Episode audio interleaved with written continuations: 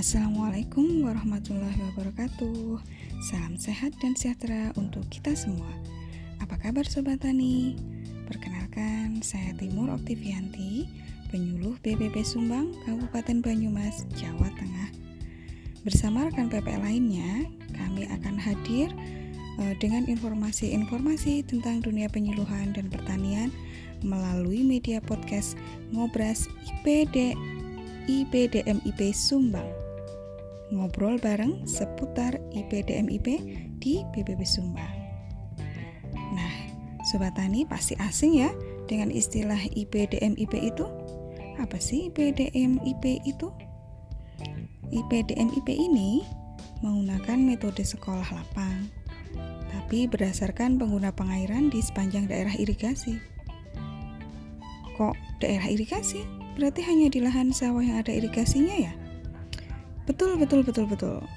Nah, kegiatan IPDMIP di Kecamatan Sumbang Kabupaten Banyumas ini hanya dilaksanakan di wilayah kelompok tani yang diairi DI Pandak Raden yang terletak di Batu Raden. Nah, wilayah kelompok tani yang diairi DI Pandak Raden ini yaitu kelompok tani-tani luhur Desa Karanggintung seluas 15 hektar, kelompok tani Tani Mulia Desa Kedung Malang seluas 25 hektar, dan Poktan Margomukti Desa Kedung Malang seluas 15 hektar. Nah, apa sih IPDMIP ini kepanjangan dari Integrated Participatory Development and Management of Irrigation Program.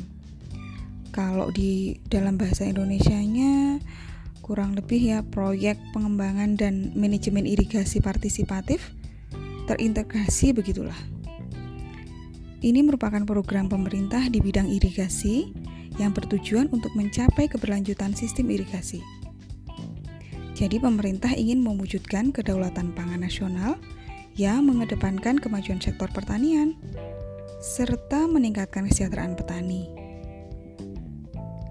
Pemerintah uh, juga bekerja sama nih dengan IFAD. IFAD itu International Funds of for Agricultural Development dan ADB Asian Development Bank untuk mendukung program IPDMIP ini karena dananya juga besar ya. Nah, sobat tani, uh, ada tiga hal nih yang mendasari kenapa sih program IPDMIP ini penting dijalankan. Yuk, saya kasih tahu ya. Satu, peningkatan produksi pertanian. Tujuannya ini ya dasar-dasarnya ya. Peningkatan produksi pertanian dalam mencapai ketahanan pangan. Kedua untuk penguatan kelembagaan pengelola pertanian beririgasi. Ketiga peningkatan infrastruktur irigasi yang lebih produktif dan manajemen yang berkelanjutan. Jadi IPDMIP ini dirancang untuk mengatasi berbagai kendala dan meningkatkan meningkatkan produktivitas pertanian, serta mengurangi kemiskinan di pedesaan, juga mempromosikan kesetaraan gender dan peningkatan gizi nih. Hmm, wah, peningkatan gizi? Ini seperti um, kayak PMT begitu? Ada makanan tambahan begitu bukan ya? Bukan, bukan begitu ya sobat tani ya. Jadi kalau keluarga petani biasanya kan tidak memperhatikan kebutuhan gizi keluarganya nih. Nah, ini akhirnya menjadikan uh, daerah stunting. Nah, jadi harapannya nanti dengan kegiatan IPDMIDP ini ada peningkatan pendapatan dari petani yang nantinya akan berimbas pada pola konsumsi dengan memenuhi standar gizi yang tercukupi. Jadi uh, dampak jangka panjang ya. IPDMIP ini meningkatkan nilai pertanian irigasi berkelanjutan sehingga dapat meningkatkan ketahanan pangan dan sumber penghidupan di perdesaan. Proyek ini mengadopsi pendekatan penetapan sasaran yang inklusif di daerah irigasi sehingga menguntungkan semua petani yang aktif namun demikian, IPDMIP menggunakan strategi penetapan sasaran yang mempertimbangkan tingkat kemiskinan yang ada untuk menjangkau rumah tangga yang paling termarginalkan. Kenapa? Misalnya nih, miskin. Karena di sekitar daerah DI atau petani Indonesia, petani kita itu kepemilikan luas lahannya kan sempitnya. Uh, paling banyak itu di bawah 0,5 itu paling banyak. Kemudian yang termarginalkan kedua itu yang perempuan, pada pemuda tani di daerah hilir, daerah-daerah dengan irigasi yang kurang memadai. Nah, jadi memang sasarannya tuh ini ya, uh, proyek IPDMIP ini sasarannya itu tadi. Untuk skala nasional, IPDMIP ini menjangkau 900.000 rumah tangga yang terdiri atas 4 juta penerimaan manfaat ya dengan mencakup wilayah seluas 450 ribu hektar di 16 provinsi. Wow, luar biasa ya. 5 provinsi di Sumatera, 4 provinsi di Jawa, 2 provinsi di Kalimantan, 3 provinsi di Sulawesi, dan 2 provinsi di Nusa Tenggara. Dan 74 kabupaten.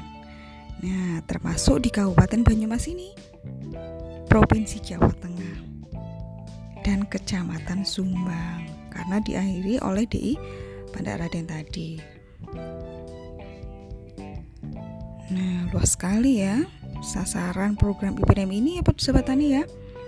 Nah, proyek ini dimulai pada tahun 2017 dan akan selesai pada tahun 2022. Ya, karena memang proyeknya lima tahun ya dana dari uh, IFAT ini.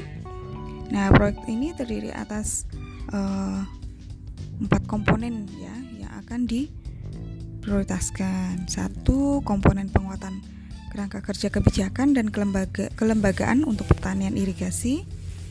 Dua komponen perbaikan pengelolaan sistem irigasi. Tiga komponen perbaikan infrastruktur irigasi. Empat komponen peningkatan pendapatan pertanian irigasi. Nah, salah satu kegiatan IPDM ini nih uh, sekolah lapang. Sekolah lapang ini termasuk dalam komponen keempat peningkatan pendapatan pertanian irigasi. Nah, sasarannya kalau untuk di Kecamatan Subang tadi yang sudah saya sebutkan ada tiga kelompok tani ya. Kelompok tani yang ada di Desa Karanggintung, Tani Luhur, kemudian Tani Mulia dan Margo Mukti yang ada di Desa Gedung Malang. Nah, sobat tani sudah pernah dengar ya apa itu SL? Atau bahkan ada yang sudah pernah mengikuti ya seperti SLPTT maupun SLPHT.